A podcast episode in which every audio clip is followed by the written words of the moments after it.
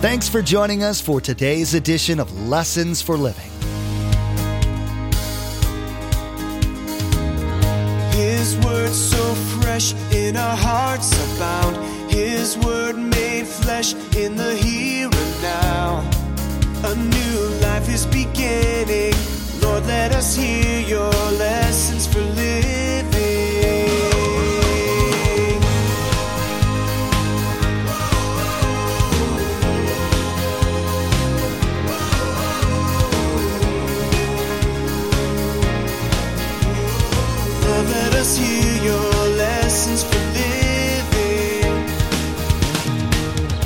Sometimes the enemy lies to you and says this. Well, single parent, you'll never be able to pass your faith on and be a godly role model to your child. You're just a single parent. That won't work. Or you're in a home and your spouse is totally against God or just neutral, not interested. You'll never do well raising your kids and passing your faith along. That's a lie. For those of you that are single parents, for those of you that have a, a spouse is not a believer, right by that verse, just write hope for me. Lots of studies have shown the value to children of having both parents in the home, raising the children. Unfortunately, that doesn't always happen these days. The Apostle Paul seems to infer that his protege, Timothy, may not have had an involved father either. Nevertheless, as Pastor Mark is teaching, it's possible for a single parent to provide a Christian upbringing. Though it might be difficult, and the evidence of the lessons given may not be apparent for many years, we as Christ followers are to trust God for the outcome and continue to pray, pray, pray for our children. Remember, there's quite a few ways to receive a copy of Pastor Mark's teaching. We'll be sharing all that information with you at the close of today's broadcast. Now, here's Pastor Mark in Philippians chapter 3 with his continuing study called Role Models.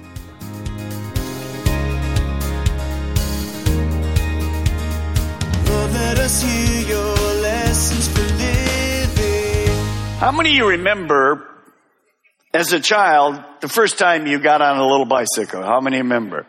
You're kidding me. Yeah. Man, I can't remember, but it didn't look like this baby, I'll tell you that. Well, remember when you got on there, you were panicked. You were panicked about how to steer and how to balance and whatever. Now in my day, you know, what would happen if you fell off in my day? We didn't have any helmets. We just fell off and banged our heads. That's pretty much, that's kind of why I'm like I am right now, I guess. I don't know. But as you look at that, I want to ask you a question this morning. If that's your child, your son or your daughter on that bike, and this is the first time they're on it, and you're the parent, what's the best way to teach him how to ride that bike? Would you say, okay, son, daughter, get on the bike. Okay, now. Now grab the handle with the left hand. Let me see here. Uh, it says to go over here. Okay. Next thing you want to do is balance yourself on the seat. Go ahead. Just, just balance yourself on the seat. That's exactly right. Now the third thing you want to do is start, you put your foot on that one, you put the foot on that, and then they just work on balancing. And let's see how you do. Do you think that's a good way to train your child? No. Could this picture represent the better way? Could this picture represent the better way? How many think that's better? Let's see your hand. That's right. In other words, the parent should say, here's how we're going to do it. And you get on there and we're going to go and we're going to do this together. See, it involves a parent being with the child and showing them from your experience how to ride the bike. Well, today we're going to use that illustration in a teaching that Paul gives us. You notice this bike is riding a bike, but I'm going to use it as an illustration of being a full on Christ follower. But I want to give you one little clue before anything else. You see these little training wheels? Parent, you are the training wheel for your children's life. You are the training wheels for your child's life. If you will, turn with me for already there in Philippians 3, go down, scoot on right down to verse 17. Paul has been writing some truths about role models, duplicating our life. He says in verse 17, join with others in following my example. In other words, imitate my lifestyle, brothers, and take note of those who live according to the pattern we gave you. You see, Paul knew that in life, we needed people who were godly role models. People that could show us how to live the Christian life. Now, of course, the ultimate role model is Jesus Christ himself. But Paul knew that Christian needed human role models that could help them become fully devoted followers of Christ. Paul himself sets him up as a role model and he was a great role model for many other people. One of those people was a young man named Timothy who actually wrote Paul wrote to him in a couple books. Now, Timothy was, he brought Paul into his life and Timothy would model the life of Paul in a real setting. But Paul reminded us in the scripture that he was not the first role model in Timothy's life. And I want you to turn to the book of Second Timothy, chapter 1. You're already in Philippians, so just go down Colossians, First, Second Thessalonians, boom, Timothy. Second Timothy, chapter 1, verse 5. And Paul tells us who were the first role models in Timothy's life before he became a young man and Paul took over. Look at verse 5. I have been reminded of your sincere faith, which first, circle this word in your Bible, lived which first lived in your grandmother Lois and in your mother Eunice.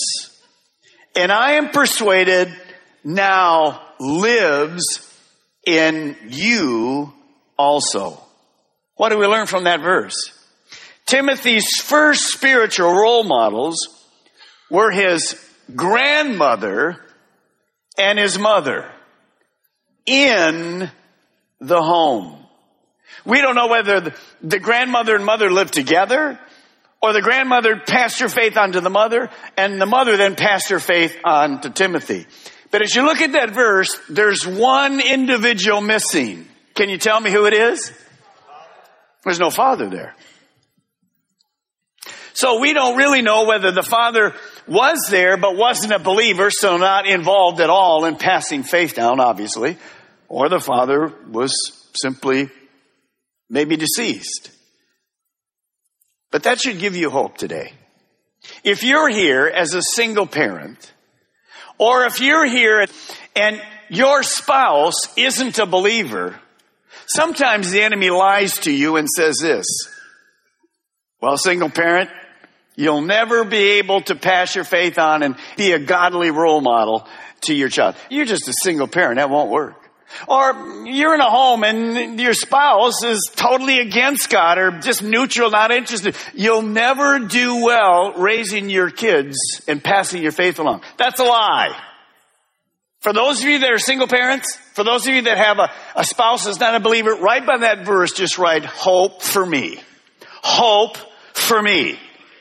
Because Timothy became a godly young man in a home with no parent as far as a husband role or a father role. That's huge. So don't allow the enemy to discourage you and say you can't do it. So where did this role model come?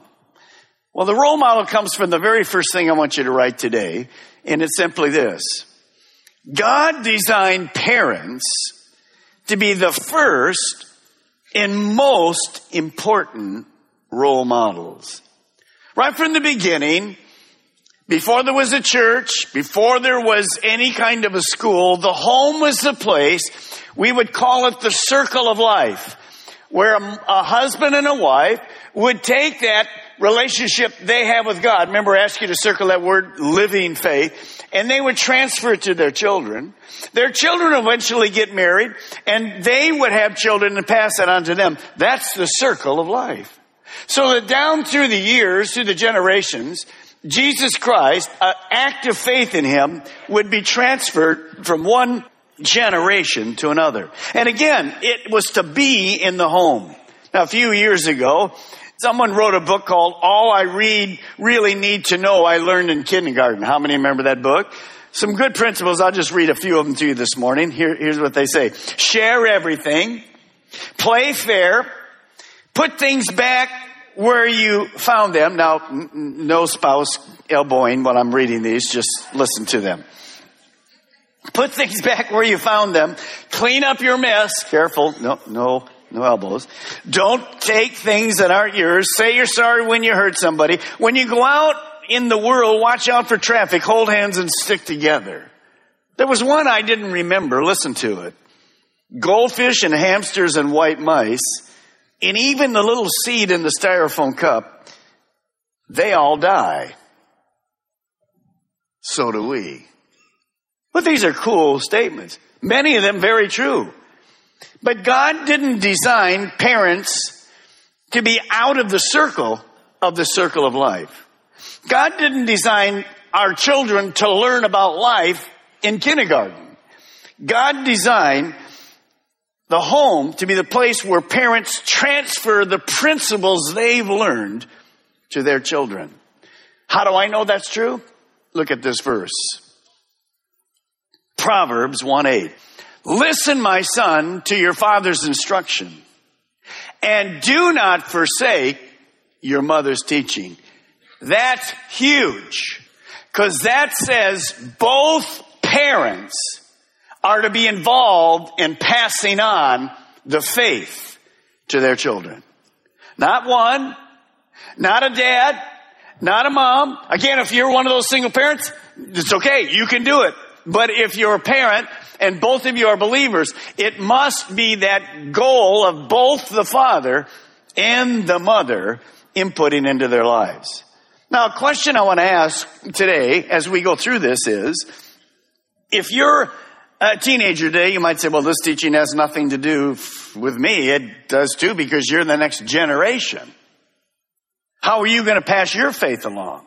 You might be a grandparent and say, well, really, this is for parents. I, let me, I'm just going to leave this building. Do you know today it's more common than we've ever had it before where grandparents are taking care of children more than parents? And if you're a parent, you say, well, you're going to really get down on me now? Yes. No, I'm not. Hey, let me ask you a question right from the start because this would be good. How many of you here are perfect parents or grandparents? Would you raise your hand real high? Yeah, put that hand down real quick. I noticed that. There are no perfect parents. Now I could get every hand to go up if I said this. How many of you had to do it over again would do a few things different in a parent? Don't raise, you don't need to raise your hand. Pity the first child in your home. When the second or third come, you did things way different than that first poor sucker. You remember that first child?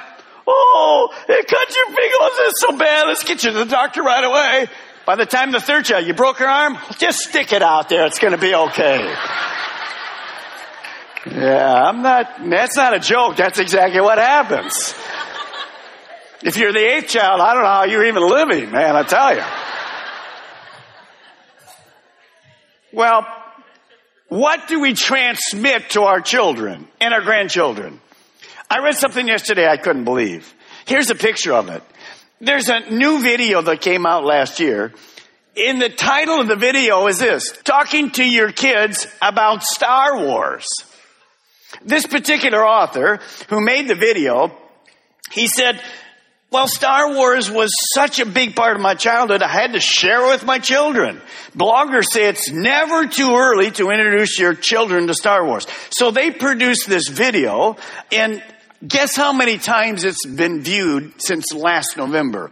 One million times. Are we crazy or what?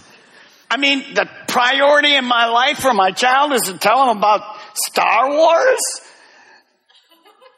What is really important? We're nuts. Now, most parents would say, come on, Pastor Mark, that, that's really a video? Yeah, it is. And they blog about it all the time. Well, we would say here in church for sure, that's crazy. But you know that parents today spend more time thinking about their possessions that they're going to pass on to their children than they think about the spiritual part of their life that they're going to pass on. Now, there's nothing wrong with having a retirement and life insurance and all the different kind of things. Linda and I have all of our things. Who's going to go to our two kids and then the grandkids? We have that all settled. But that is not the focus. That can't be the focus. Don't let possessions that are going to be passed on to your children be the thing that you focus on in your life. Understand the day that your life changed is the day that you and your wife made love. And nine months later, a child came into the world. That child is not just flesh and blood. That child will live forever, either with God or separated from God.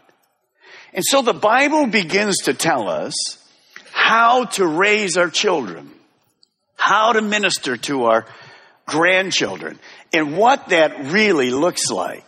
Again, there's nothing wrong with earthly possessions and getting those things balanced, but what principles should we be passing on to our children and our grandchildren? I'm going to answer that question and then how we do it. Turn with me to Psalm 78. Old Testament, Psalm 78. And you will discover as you get there, that is the second longest psalm in the Bible.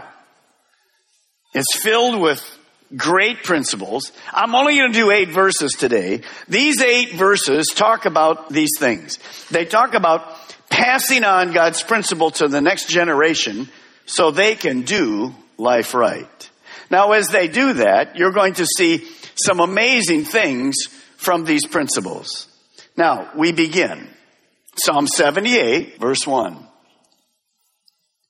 O my people, listen to my instructions. Open your ears to what I'm saying. For I will speak to you in a parable. I will teach you hidden lessons from the past, stories we have heard and known, stories our ancestors handed down to us. So this week and next week, I'm going to give you a bunch of principles to begin talking about. So here's the first one. Principle number one. Parents are to pass on the principles from the Word of God. From the Word of God. The writer challenges the parents to listen to God's instructions and God's warnings. To listen to God's instructions and God's warnings. Now look at me. Let me give you an illustration. If you're going to teach your child how to ride a bike, you not only give them instructions, how to get on, how to balance, get your helmet on, do all those things, get riding a bike. You don't only do that and then just say, here's the instructions, here to ride, have a nice life. And the next thing you hear is, bang. And your child went right out on the street. And you have to take the child to the hospital, they got a broken leg. Fortunate they weren't killed. What happened? Well, you gave them instruction, but you gave them no warnings. See, parenting always includes instructions and warnings. My background, as you know, is hospital pharmacy. Five years education, a year internship, doing all the pharmacy deal. What we would have to learn is this. There's a very narrow margin with medicines between health and death. If you measured something wrong, you probably would not cure the patient, you would kill the patient. So we had to learn both. Doctors have to do the same. In our lives, spiritually, there is always going to be God's instructions and God's warnings. It's necessary in all of our lives. Now, why do I say principles from the Word of God? There's nothing more important than parents knowing the Word of God and teaching these principles to their children. Now, why do I say there's nothing more important? latest book from George Barna called Futurecast. Here's what he says. America is filled with people who are do-it-yourselfers when it comes to religion. Either making up God as they go along or dropping traditional beliefs and practices like going to church. Barna tells the USA Today, listen, people say, I believe in God, I believe the Bible is a good book, and then I'll simply believe whatever I want. That is the philosophy of today. You go to people and you say, what do you think about God? Oh, I believe in God. What do you think about the Bible? That's a pretty good book. Well, how do you live? Well, I, I do a little of God and a little of the Bible and then I just do my own deal over here. Whatever I want. Well, wait a minute. That isn't right. You see, if parents don't know the Word of God, then they don't know the truth. Understand, only the Bible gives us answers to life. Only the principles of the Bible never change. It doesn't matter whether 6,000 years ago or 20,000 years in the future if God doesn't come back. These verses that you and I are reading this morning are all in the Bible and they're living principles from an all-knowing God. I want to say this to you and I want to challenge you. I know that these principles work because God gave them to us. If you and I will follow them, these principles will work in your home. And by the way, some of you, as I go through this, you're going to feel condemned. Don't feel condemned. I already told you there's no perfect parents. You'll know that. It's never too late to start doing right. Now here's the problem. If I have to teach the principles from the Word of God to my children, what's the first premise I know? If I'm going to teach my child how to ride a bike, what has to happen?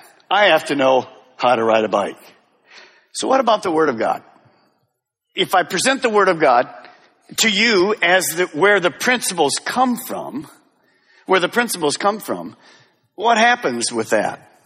Well, that means that the parent would have to know the scriptures. But what if, what if you as a parent, after you leave our church services, and I'm glad you're here, what if you never open this until you come back to church again two, three, four weeks from now? And your teenage son or daughter are watching you. What are you saying to them? Ah, it's not important.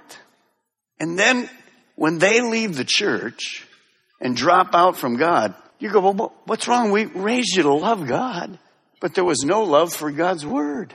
I can't change that for you, but you can't. You see, the only way to raise children is here. The only way to do life is here. And if the only contact you have with the Word of God is when you come in this church, grab one from the, from the back or raise your hand, I'm glad you have a Bible. Don't get me wrong. But if that's the only time you touch it in a week, it speaks volumes to your kids. You need to understand the power of the Word of God. Now, second thing I want you to write is this. How do we begin to pass these principles along? Because I know that faith comes by hearing and hearing by the Word of God. So I'm going to be understanding as I hear the Word of God. That's why we teach you. In today's teaching, Pastor Mark talked about how discipleship works. It works by our finding a godly example and then patterning our lives after theirs. As scary though it may appear, we are then to become someone to be emulated. We are reminded that all of this happens by the power of God and that through it all we are strengthened and the body of Christ is made more perfect. Lessons for Living is the teaching ministry of Pastor Mark Balmer of Calvary Chapel, Melbourne. We have multiple campuses to reach those living in Melbourne, Sebastian, and Viera. All campuses meet each weekend and on Wednesdays to spend time collectively raising our voices in worship to our Most High God and studying the truth and blessings found in His Word. For more information, directions, and service times, visit lessonsforlivingradio.com and click on the church link at the bottom of the page. Next time, Pastor Mark will continue his teaching called Role Models. We'll be reminded of the job parents have to pass on what they know about God to their children. This, of course, requires that the parent first know God.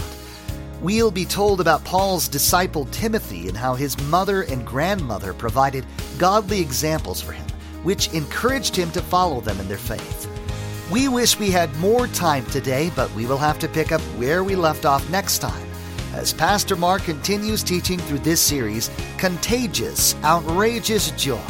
That's next time on Lessons for Living.